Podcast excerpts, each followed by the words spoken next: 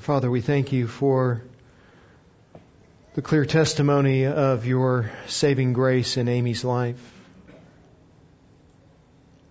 This is your kindness to her. An undeserved kindness to be sure, but a magnificent, eternal, and infinite kindness nonetheless. And as always with salvation, our hearts rejoice. Our voices sing with gratitude to the one who would do such a thing. And how is it that she or any of the rest of us can come to know salvation? How can any of us come to be righteous? But here in this word, we have the confidence that the salvation that we need, the righteousness that we need has been provided for us and also has been given to us as a message that we might declare to a dying world. And Father, as we continue in our worship this morning, would you give us a satisfaction in the righteousness of Christ? And would you give us a boldness to proclaim that righteousness which has been granted to us. We pray these things in Christ's name. Amen. According to a UPI news item from a number of years ago, MetLife has received over the years a number of excuses for people who were engaged in car accidents. Um, some of the some of the policy, autom- automobile policyholders have responded to the reasons for their accidents with words like these. An invisible car came out of nowhere, struck my car, and vanished. The other car collided without, without, excuse me, the other car collided with mine without warning me of its intention. It's usually the way it goes. I had been driving my car for 40 years when I finally fell asleep at the wheel and had an accident. As I reached an intersection, a hedge sprang up, obscuring my vision. the pedestrian had no idea which direction to go, so I ran over him. the telephone pole was approaching fast. I attempted to swerve out of its path when I struck my front end. The guy was all over the road. I had to swerve a number of times before I finally hit him my personal favorite. I pulled away from the side of the road, glanced at my mother-in-law, and drove over the embankment. we are prone to making excuses, aren't we? We live in a world that is driven by excuses. One commentator says this, the doctrine of victimology claiming victim status means that you are not responsible for your actions is beginning to warp the legal system. Now trials revolve around excuses. Traditionally, defense lawyers tried to create doubts. Now they just put the actual victim on trial. The irony of this seems to escape the victimologists. A movement that began with the slogan, don't blame the victim, now strives to blame murder victims for their own deaths. End quote. But making excuses and being self-righteously defensive is nothing new. In fact, it started way back in Genesis chapter 3. It was the woman, Lord. It's her fault. And by the way, you're the one that gave her to me. It's your fault. So excuses for sin and excuses for lack of righteousness have always abounded. It, it was dominant in the Old Testament uh, Old Testament Israel was tempted to say, God, you can't condemn me because we are uh, part of your covenantal plan and because of our position with you, because we are descendants of Abraham, we are righteous by that alone.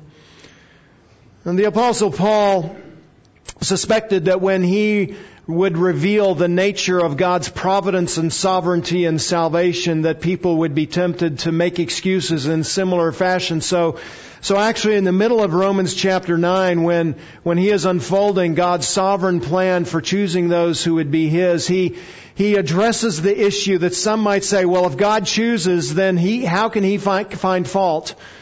It's a, it's a built-in excuse. God chooses, I'm not chosen, God can't accuse me, I have an excuse, I have a way out. And the apostle debunks that in chapter 9 and he also begins addressing that in earnest in chapter 10, demonstrating that though God is sovereign in his choice of those who will be his, yet man is still fully responsible. Man is in fact completely without excuse when he comes to stand before God. No one can say, I can't be condemned because I was not chosen. All men fall into the category, I can be condemned because I have rejected Jesus Christ. Jesus Christ has always brought His salvation by grace through faith. It has always been available to all men in all places. This is nothing new.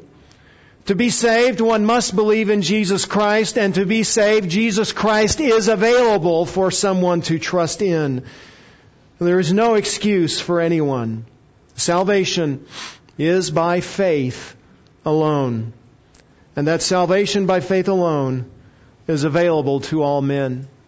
And so Paul will expand on this theme in Romans 10, 5 to 8, and he will say this, salvation has always been by faith, and it has always been available to all men. Salvation has always been by faith, and all men can respond in faith to that salvation by which they must be saved. It is by faith in the person of Jesus Christ. Jesus Christ is the object of our faith because Jesus Christ provides a righteousness that we could never provide on our own. And Paul in these verses demonstrates the kind of righteousness that Christ provides for us. What kind of righteousness does Christ provide for those who believe? How is Jesus Christ righteous for those who believe? And in verses 5 to 8, Paul will unfold and demonstrate four ways by which Jesus Christ is righteous for those who will believe in Him. Four, four means, four ways by which Christ is righteous for those who believe. First of all, he will say in verse 5, Christ is righteous because he did what no one else could. Jesus Christ is righteous because he did what no one else could. Remember what we said last week about verse 4. Christ is the end of the law for righteousness to everyone who believes. That is, he is the goal of the law. He is the, he is the thing to, the one to whom the goal, the, the, the law has always been pointing. He is, he is the one to whom the law has been saying, you can't be righteous on your own, but there is one who is coming who, who will be righteous on your behalf. So, so righteousness is to be found in Jesus Christ as He fulfills all of the Old Testament law.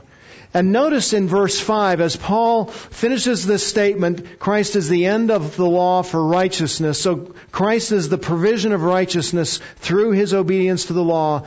In verse 5, he provides a reason why that statement is true. He says, for Moses writes. Because Moses writes, I can say what I say about Christ and the law in verse 4 because of what Moses says in Leviticus. And in fact, notice that Paul says, for Moses writes. That's a, that's a present tense. In fact, of all of Paul's quotations from the Old Testament, this is the only time when Paul uses that word write and uses it in the present tense when he quotes from the Old Testament.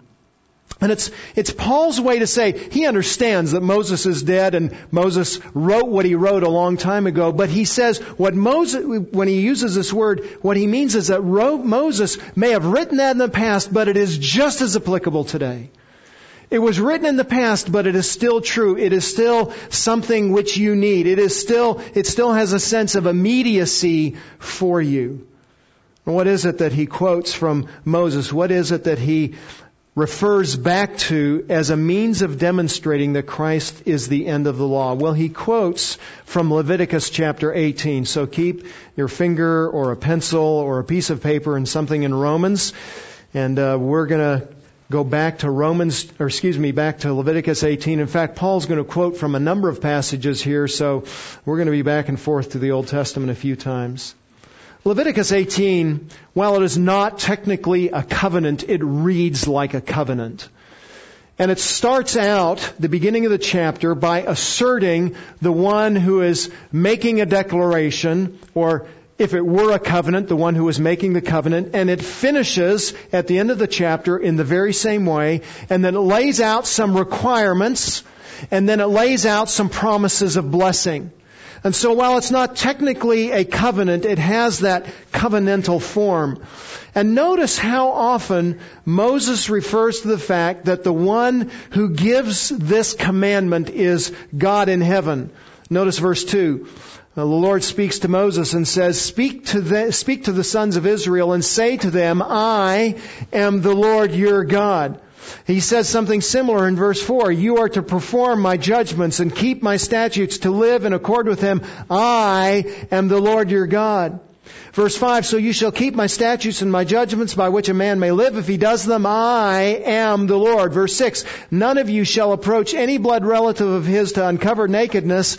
I am the Lord. Verse 21, you shall not give any of your offspring to offer them to Moloch, nor shall you profane the name of your God. I am the Lord. And then verse 30 at the end of the chapter, as he sums all this up, he says, thus, you are to keep my charge that you do not pr- uh, practice any of the abominable customs which have been practiced before you so as not to defile yourselves with them. I am the Lord your God. So all these times, I think seven times if I counted correctly, seven times he says, I am the Lord your God. It is his way to say, I have a right to make these demands of you because of my position in heaven. I am God and you are not. I am sovereign and you are not. And you must respond to me and you must follow after me. And, and this, this chapter that is on the moral and sexual and marital purity of the nation, most of the chapters about that.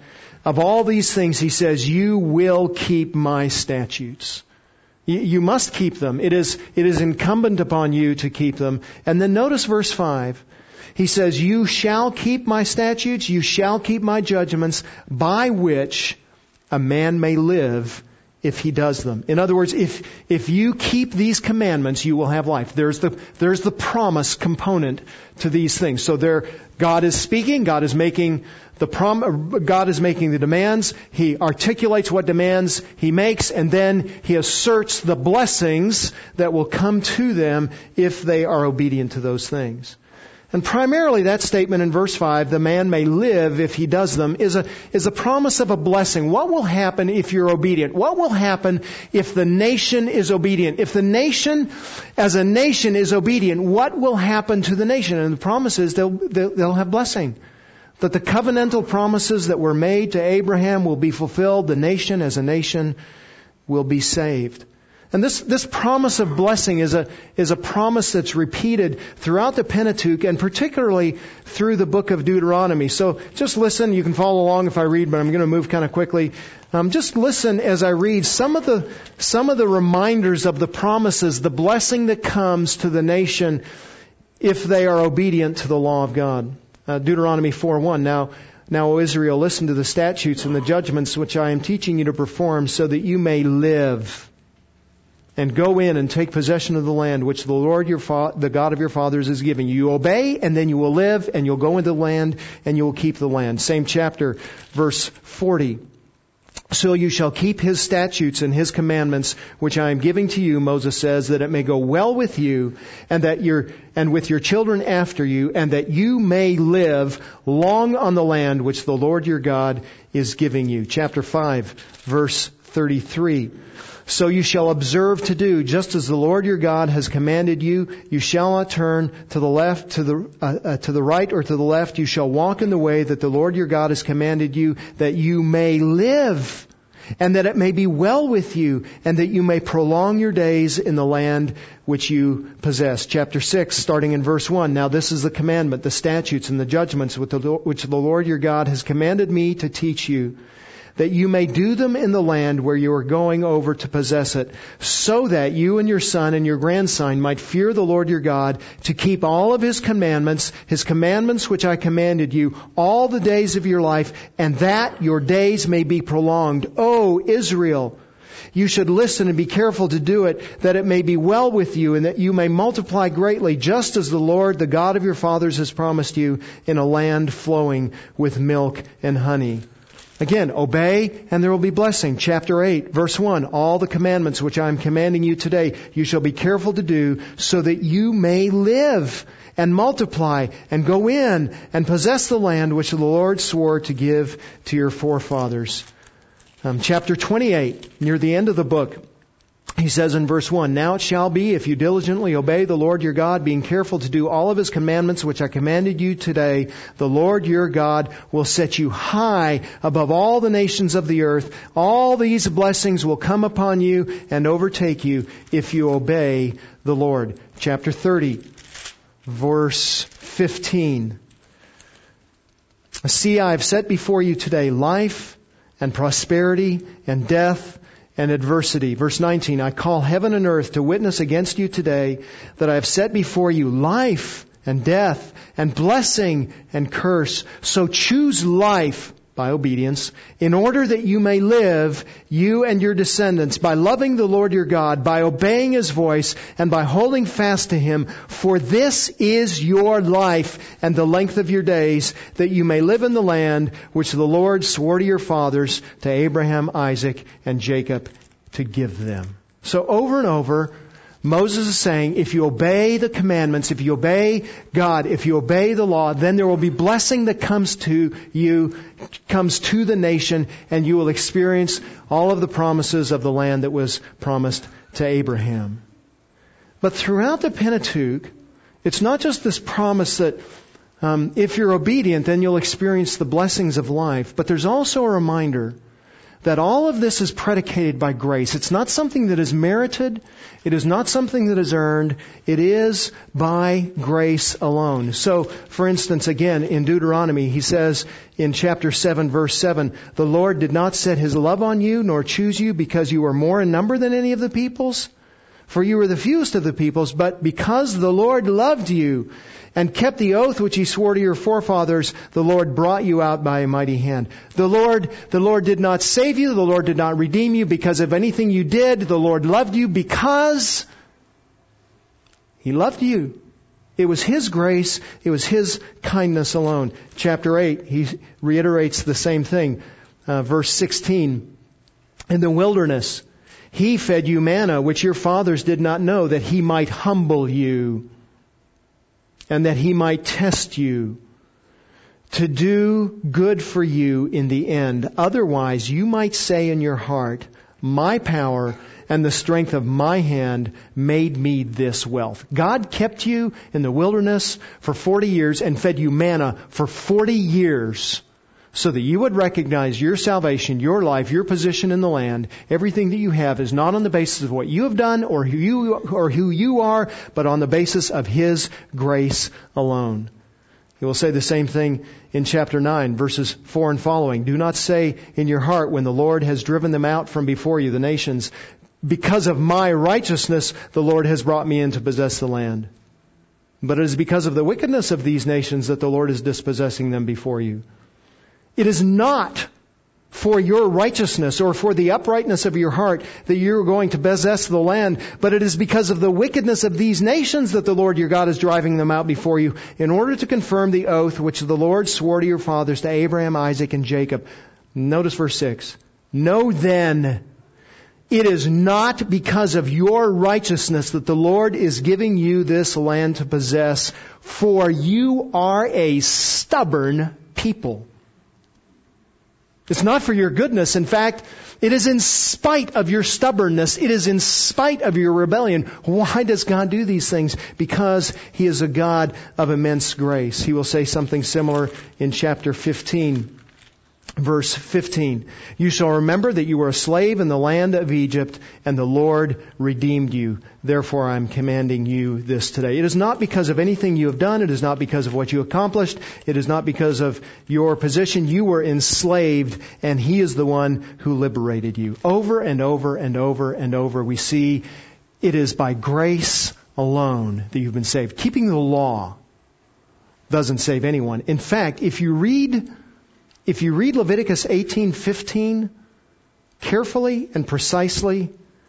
He says, You shall keep my statutes and judge my judgments by which a man may live if he does them. You have to keep them all if you want life.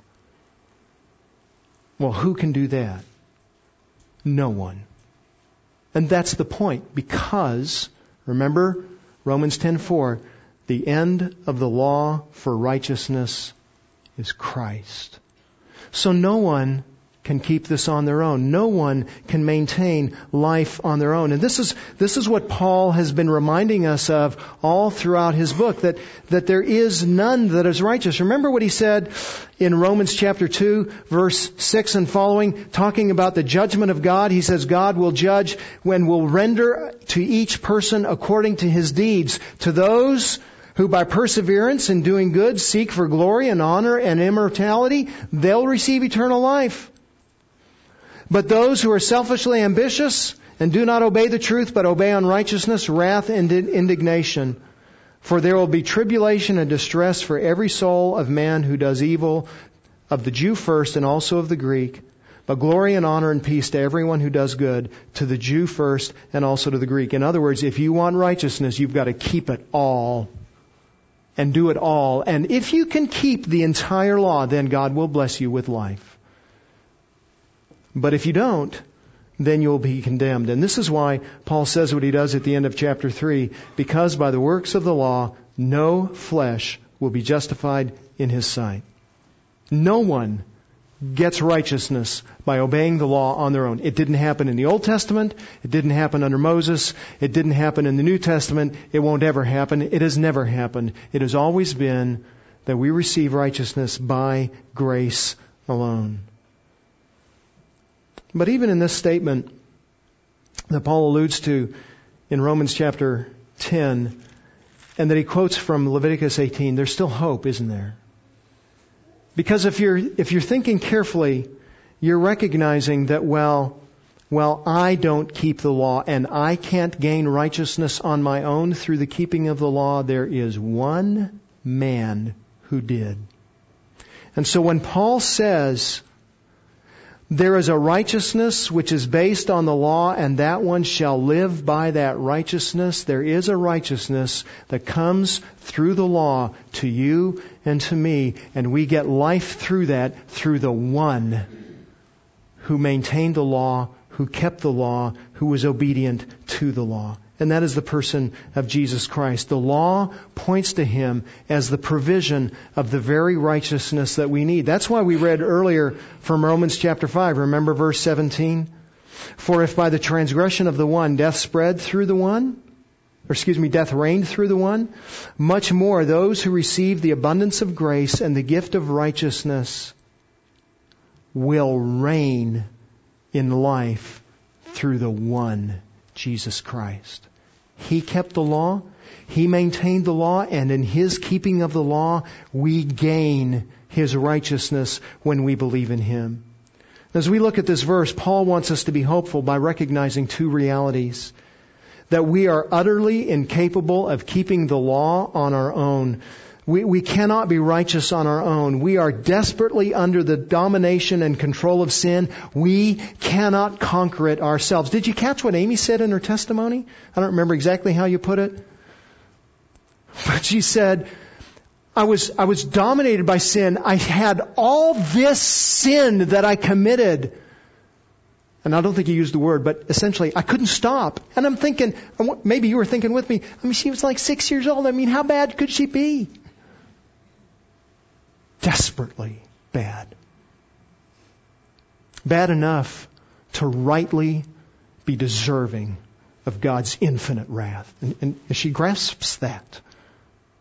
What's her hope? Not, well, I'll just try harder.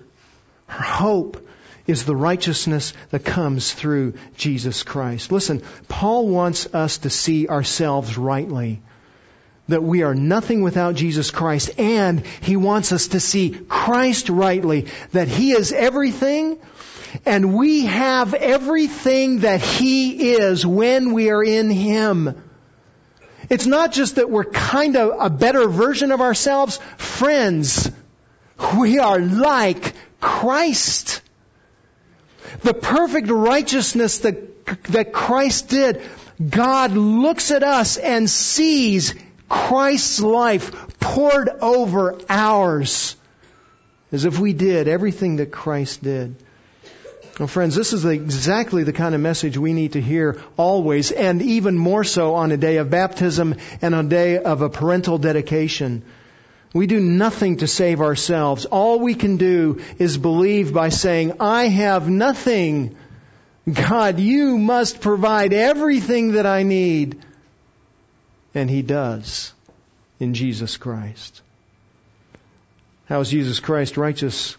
For those who believe he is righteous because he did what no one else could. And by believing in him, we can have that righteousness. What, the, what, what does that kind of faith look like? It believes that Christ has been given to us and that Christ is righteous in his advent. That Christ is righteous in his advent. Notice verse 6. But the righteousness based on faith speaks as follows. You ever heard righteousness speak? Well, I've heard scripture speak. I've heard preachers speak. I don't think I've ever heard righteousness itself actually speak. But Paul wants us to see the power of the message of righteousness by faith in Christ alone. And so here he personifies it and he, he gives it a human quality as if righteousness itself could speak. And if righteousness could call us to attention, this is what he, this is what it would say. What would it say? Paul here in verse 6, having quoted from Leviticus 18, now quotes from two other passages in Deuteronomy, Deuteronomy chapter 8 and then later Deuteronomy chapter 30. So again, keep your, keep your finger in uh, Romans chapter 10 and come back with me to Romans chapter 8. Romans chapter 8, Paul quotes from and it's, he says, do not say in your heart. Do not, do not speak in your heart. And here he is quoting from Deuteronomy 8:17 and, and we've already alluded to this verse Israel was in the wilderness and they were eating manna for 40 years and they were in that situation. Moses says, otherwise you may say in your heart, my power and the strength of my hand made me this wealth. And th- there's an internal kind of speaking that, that if we are not brought to humility, that we will self-exalt ourselves. And we will say, I am great and I am supreme and I am magnificent and I deserve the righteousness that God would grant to me. This is my right. It's my position. In chapter 9 verse 4, he will say something similar. Do not say in your heart when the Lord your God has driven them out from before you, because of my righteousness, the Lord has brought me in to possess this land. There is a kind of speaking that we do internally in our hearts that is an ungodly and unrighteous kind of a speaking. And, and, and, and in fact, when that little phrase, do not say in your heart, is used in the Old Testament, almost always it's used of something that is evil, something that is perverse, something that is wrong, something that is wicked. And here he's pointing particularly, both in chapter 8 and chapter 9 of Deuteronomy, to the wickedness that asserts self-righteousness. Did you hear what I said? The wickedness that asserts self-righteousness. We say, well, I'm just proud. It's, it's really not, I mean, it's kind of a small thing. No, friend to be proud, to assert self-righteousness is the heart of wickedness. And, and, and Moses says, and then Paul quotes from him, do, do not suppose that you have any kind of righteousness that is due you, that is right for you because of your position, because you are so great. They had what they had because of grace alone. And friends, nothing, nothing has changed since Israel was asserting these kinds of things in Deuteronomy. Isn't, isn't it always the self-assertion of man that says, I, I, I am, I am self-sufficient, I am righteous, I am good, I'm not so bad. I'm not so wicked. I'm, I'm not as bad as that person. It's not a matter of are, are you as bad as that person. The issue is, are you as righteous as God? Slightly different standard. And that's why there's no boasting in anyone, no boasting in anything except the person of Jesus Christ, which is why Paul says what he does in Romans 15:17, "Therefore in Christ Jesus I have found reason for boasting in things pertaining to God." It's only in Christ that I will boast. I will boast in nothing else except Jesus Christ. Having warned his readers then against presumption by quoting from Deuteronomy chapter 8, Paul then gives us another quotation from Deuteronomy chapter 30 do not say in your heart, and now he quotes from Deuteronomy 30, who will ascend to heaven? That is to bring Christ down. Who, who will ascend to heaven to bring Christ down? In Deuteronomy chapter 30, Moses is telling his hearers of the importance of, of obedience to the law and the covenantal blessings that will come through obedience. So he says this in verse 10 of Deuteronomy 30. If you obey the Lord your God to keep his commandments and his statutes, which are written in the book of the law, if you turn from the Lord your God with all of your heart and soul, he says, um, verse 9, that God will prosper you abundantly. If you, if you want that prosperity, you need obedience. And so the question might be, well, where, where will we get this law? And, and, Mo, and, Moses says, verse 11, For this commandment which I command you today is not too difficult for you, nor is it out of reach. It's not difficult. In other words, you can attain it. We would know you can attain it through Christ by faith. You can attain it. And notice he says it's not out of reach. Now later in the, in the chapter he will say it's nearby. It's close. It's at hand. It is attainable. And, and what might the Israelite do? Notice he says in verse 12, it is not in heaven. This law, the commandments, the provision of righteousness that they need, it is not in heaven that you should say, who will go up to heaven to get it for us and make us hear it that we may observe it? Do, do I need to go to heaven to get this law? Do I need to go to heaven to get righteousness? Remember, this is chapter 30. The end of chapter 29 Paul says in verse 29, the secret things belong to the Lord our God. So there are some things that are secret. There, there's some inner Trinitarian conversation. There's, there's a, a knowledge about um, the infinitude of God, the eternality of God that is beyond us, that is incomprehensible to us, that has not been revealed to us. We don't know. And there's a lot about God that we do not know. And he says, so the secret things belong to the Lord our God. There are some things that are kept secret from us, but the things revealed belong to us and to our sons forever that we may observe all the words of this law. God has revealed himself to us.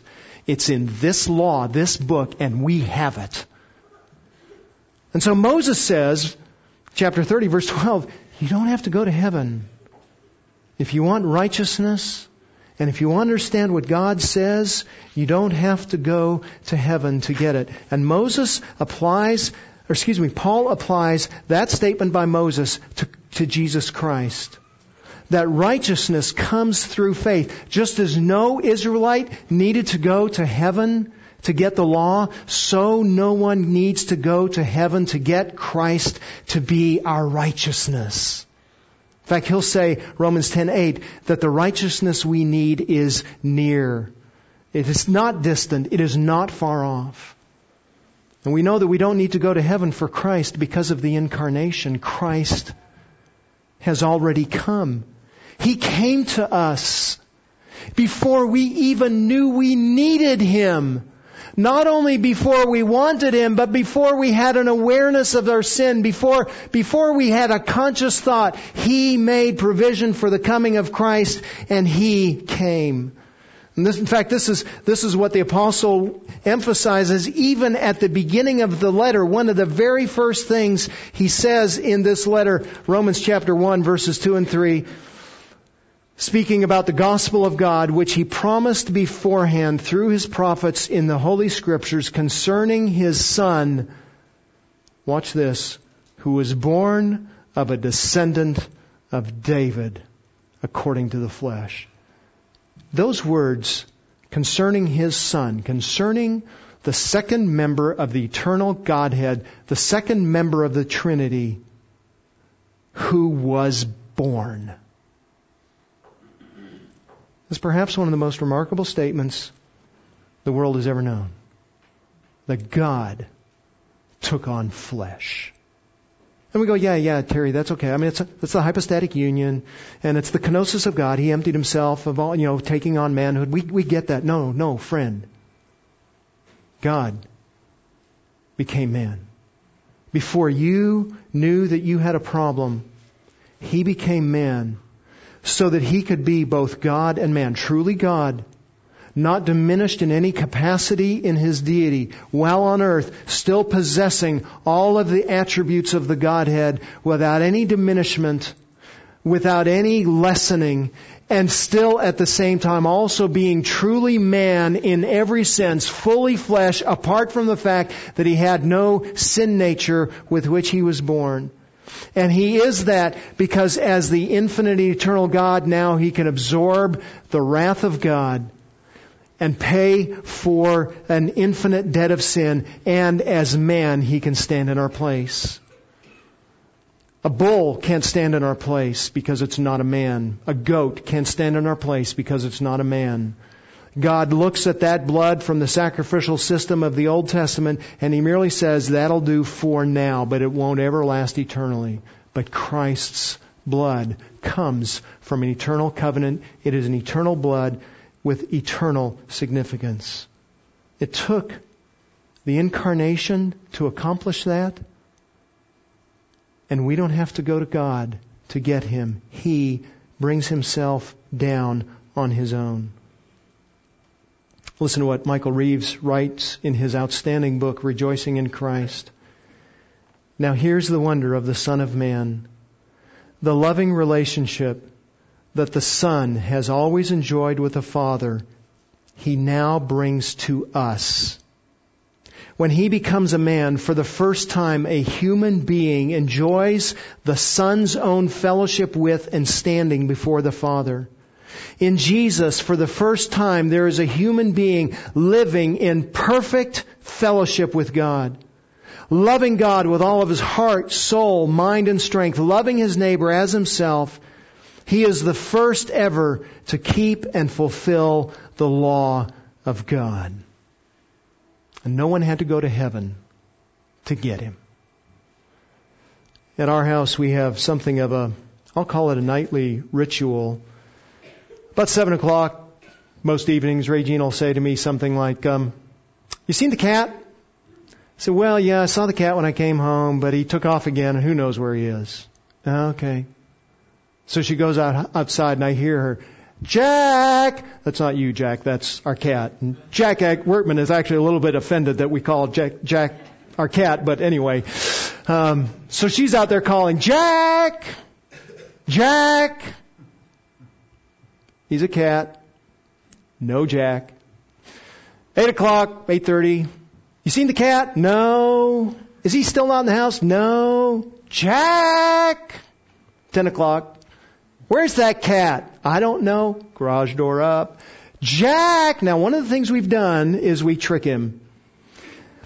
And so he has a favorite food. It's a kind of a wet food and we never feed it to him until the end of the day. And he knows if he wants his favorite food, he's got to come when we call. And eventually, every night, he comes in and he heads straight for the food bowl. The only way to get Jack to come is to trick him. Oh friend, it is not so with Jesus Christ. Nobody has to compel him to come. Nobody has to deceive him into coming. Nobody has to trick the Father in saying, if you do this, if you send Jesus, then, then we'll give you this. Oh friend, this all initiates within, within the sovereign, divine, eternal plan of God. It's His plan, not ours. And well before we needed Him, the plan was set in place and He came. Not compelled, except by His own love. Christ's righteousness is revealed in His advent. How also is Christ righteous for those who believe? Christ's righteousness is also in his resurrection. Instead of saying, I need to go to heaven to get Jesus Christ to come down and get my righteousness. Someone else might say, I have to go to the grave to raise Christ from the dead to be my righteousness. And so Paul, Paul quotes in Romans 10 verse 7, again from Deuteronomy chapter 30. In Deuteronomy 30, it says, after he says it's not in heaven, verse 13, it says, Nor is it the law and righteousness, is it beyond the sea that you should say, Who will cross the sea for us to get it for us and make us hear it that we may observe it? Who will go to the ends of the earth? Who will go beyond any place where any man has ever gone? Who will go into the most inaccessible place in order to get the righteousness that we need from the law?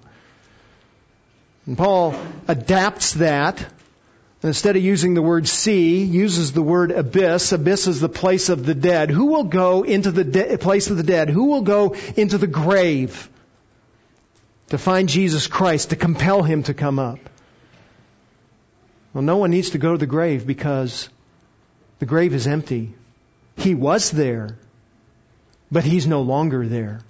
He is not captivated by the grave. He is not captivated by death. He is not kept by those things. And again, just as, just as the apostle points in Romans chapter 1 to the advent of Jesus Christ as one of the primary first things that he wants to, to make our attention drawn by or draw our attention to, he also says this in Romans 1 verse 4, who, speaking about Jesus Christ, was declared the Son of God with power by the resurrection from the dead. What are the important things we need to know about Jesus Christ? It is His advent and His resurrection.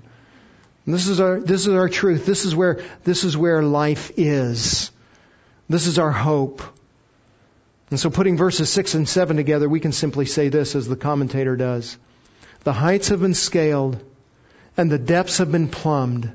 For Christ has come down into the world of humanity and has been raised from the dead to attain the, the status of uprightness before God, no one is being asked to bring about an incarnation or a resurrection. One is asked only to accept in faith what has already been done for humanity and to associate oneself with Christ incarnate, raised from the dead. The quest that we have for righteousness is not a mystical quest to the ends of the universe and where will we find it? No, it is in the person of Jesus Christ and he has come and made himself known to men and available to men. All men simply need to do is to believe in him. We must simply trust in him. And there's one other means by which Christ demonstrates his righteousness. It's given to us in verse 8. Christ's righteousness is to all who believe through faith. Paul asks the question, what does it say? And here he applies um, the text from Deuteronomy chapter 30. Now, the Israelite doesn't need to go to heaven. He doesn't need to go across the sea looking for the law. He says it is nearby. Notice what it says in Deuteronomy 30:14, the word is very near you. It's in your mouth. In fact, you know this law because he says in Deuteronomy chapter 6, he says this is the very thing that you need to be teaching, right? These words which I'm commanding you today shall be on your heart and you will teach them diligently to your sons and you shall talk of them when you sit in the house and when you walk by the way and when you lie down and when you rise up. You shall bind them as a sign on your hand and put them as frontals on your forehead. You, you should be surrounded by this word. It is on your lips. You are speaking. As you're teaching and discipling and training your children, you're speaking the very thing that you need for righteousness.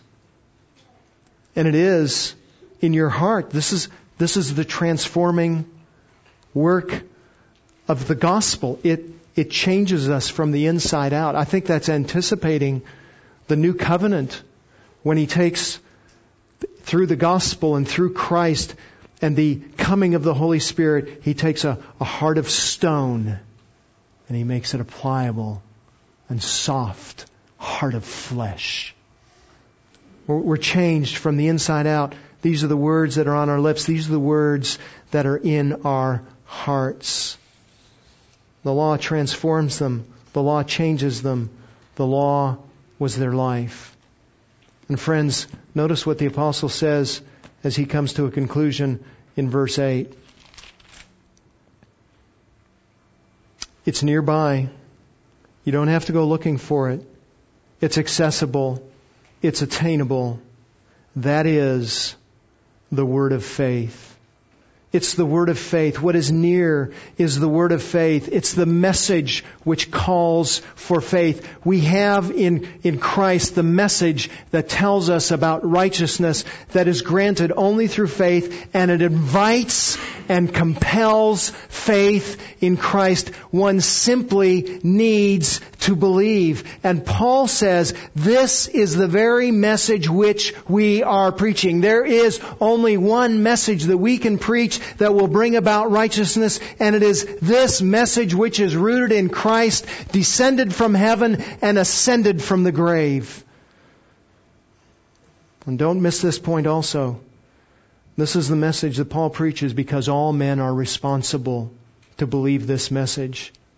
From the standpoint of man, they are able to respond, they are able to believe, they must believe, and in fact, if they don't believe, they have no excuse. There's no one who can say, I didn't know, I didn't understand, I didn't comprehend, I was righteous enough on my own. There is no one who has any excuse that can stand before the Lord on the day in which all men will stand before God and say, I have an excuse that you need to accept and bring me into your presence. There is no excuse. The only thing that will bring anyone to life, to having righteousness is this word of faith. The only thing that will bring is the message of salvation by grace in Christ alone through faith. Nothing else will work. And notice what Paul says. And this is the message we are preaching. This is what we preach. And friends, what what Paul preached hasn't changed. This is, this is what we also preach. Paul preached this message because he will tell us in verse 14, how will they believe in him whom they have not heard? How will they hear without a preacher? It needs someone to proclaim. It needs someone to say, this is the message, this is the way to righteousness. And friends, that hasn't changed. Now did you, you also think about this? It's not just that the apostle Paul gets to preach it, but we get to declare it as well.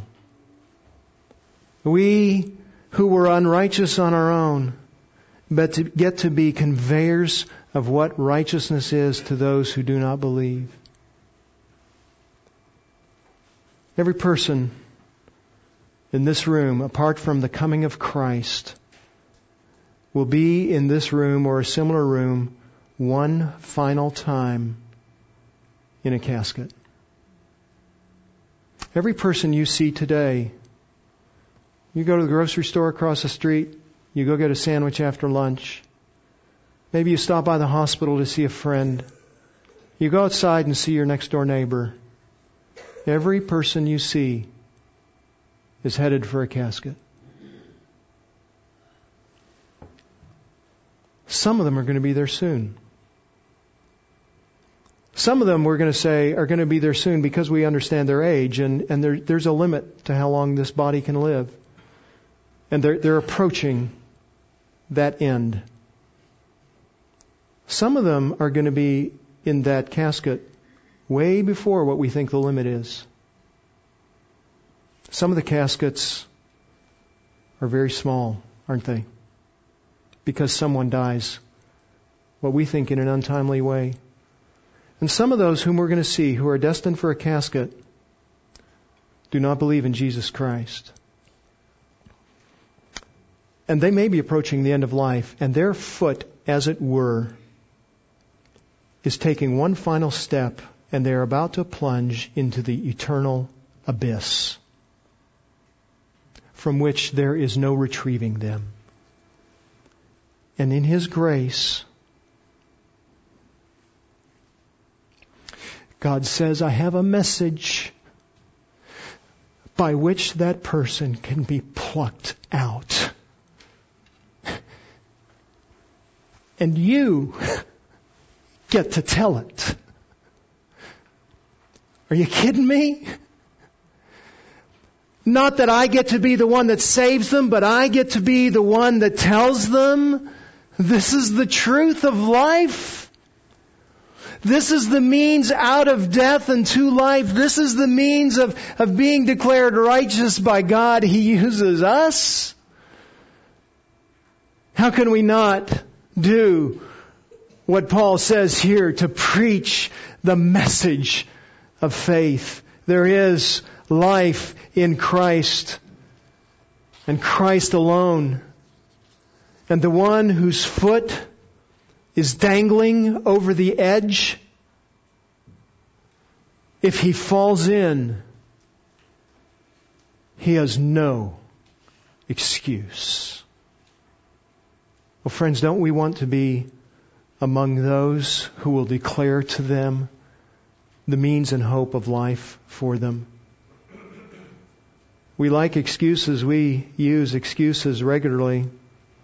I'm not educated enough. I don't have enough money. I don't have enough time. I don't have enough experience. I don't know where to begin. It's just too difficult. I'm not good enough. I don't have any luck. It's not the right time. Nobody believes in me. People are just holding me back. I'm afraid of what others might think. I'm afraid of making a mistake. I just don't know the right people. It's too risky. I've tried. It can't be done. I just can't deal with all these problems. I'm just not creative enough. Excuses, excuses, excuses. We like them, we use them, but friends, when it comes to believing and having faith in Jesus Christ, there are no excuses. There's none that will stand up. There's no excuse for the nation of Israel. No Israelite can say, I wasn't chosen. God can't condemn me. No Gentile, no person anywhere ever has been able to say, I wasn't chosen. God can't condemn me. There are no excuses. Salvation has been made available by grace in, uh, through faith in Jesus Christ alone. And friends, notice again verse 8, Christ has come near. He has come near with the righteousness that we need. Christ is the provision of the righteousness that was anticipated by the law and demanded by the law, and Christ gave it through His obedience to the law. The righteousness that we need is near. It is here. The question is not whether or not God chose us. We don't know. That's part of the mystery of God. That's part of the secret of God's Godhead. What we do know is that if you are hearing this message, you can respond. You must respond. And friend, if you are not a believer in Jesus Christ this morning, I compel you, there is nothing you will ever do. One day you will, like me, have to stand before God's throne and there will be no excuse that will be acceptable to God except faith in Christ alone. If you do not believe, I urge you and compel you, believe today in Christ as your Savior. You may be here this morning and you say, Oh, I think I'm a Christian. A friend, are you? Has your life really been changed by Jesus Christ? You must believe in Him. You must, you must turn away from your sin and you must turn towards Jesus Christ, embrace Jesus Christ as your Savior, and follow after Him. Friend, is that your position? Do you have your unrighteousness removed? And has Christ been provided as your righteousness? There's no excuse except believing in Christ alone. Our Father, we thank you for the reminder of the simplicity of the gospel. There is a sense in which it is complex. The complexity, though, is mostly in how these things fit together in the Godhead. How it is that you are sovereign and we are responsible. We don't understand that. But for us, the issue just really is very, very simple. We are sinners. Christ came. Christ died. Christ was resurrected. Christ and the message of His righteousness is near to us. And if we believe in Him, He will grant His righteousness to us. Father, might we rest in that? Might the glory of the righteousness that has been granted to us be a delight to us this morning. And might we be bold in declaring this righteousness to those whom we come across this day who might be on the very precipice of hell. We pray these things in the name of Christ and for His glory. Amen. As we conclude this morning, I'm going to ask if Amy Palmer would come up here one more time. And you don't have to say anything this time. We have a certificate of baptism for you and a small gift. You can stay there. And uh, so you can uh, enjoy that. We want to share that with you. And then I'm going to ask you to stay there so people can come by and greet you. So you do have to talk to the people that come to you. I think you can do that. Um, would you come? Uh, would you stand with me? I'll give us a benediction prayer. And then would you come and embrace Amy and thank her for her clear testimony and rejoice with her in the work of Christ that has saved her from sin and the work of Christ in which she is now obedient through baptism. Would you pray with me?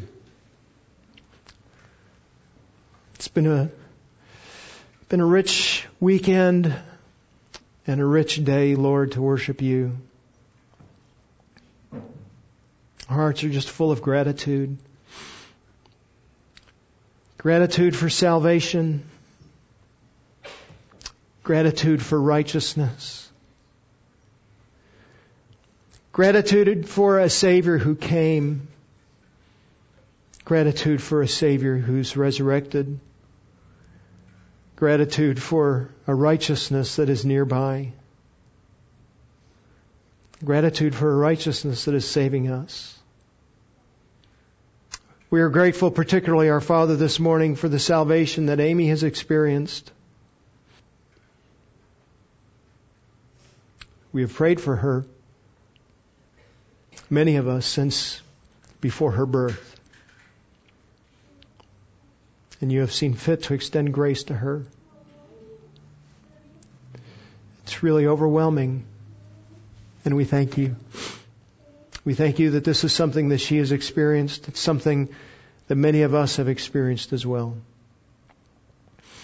Might she grow in that grace and righteousness that she has received. Might she always only know what it means to be a, a, follower who loves to follow Jesus Christ. And might that have radical effect on her life. Might we be helpers of her to lead her in that direction. And might we be bold to speak of this message of faith, this word of faith, to those who don't know it yet, that they might come to know it. And we pray these things, Father, thanking you in Christ's name. Amen.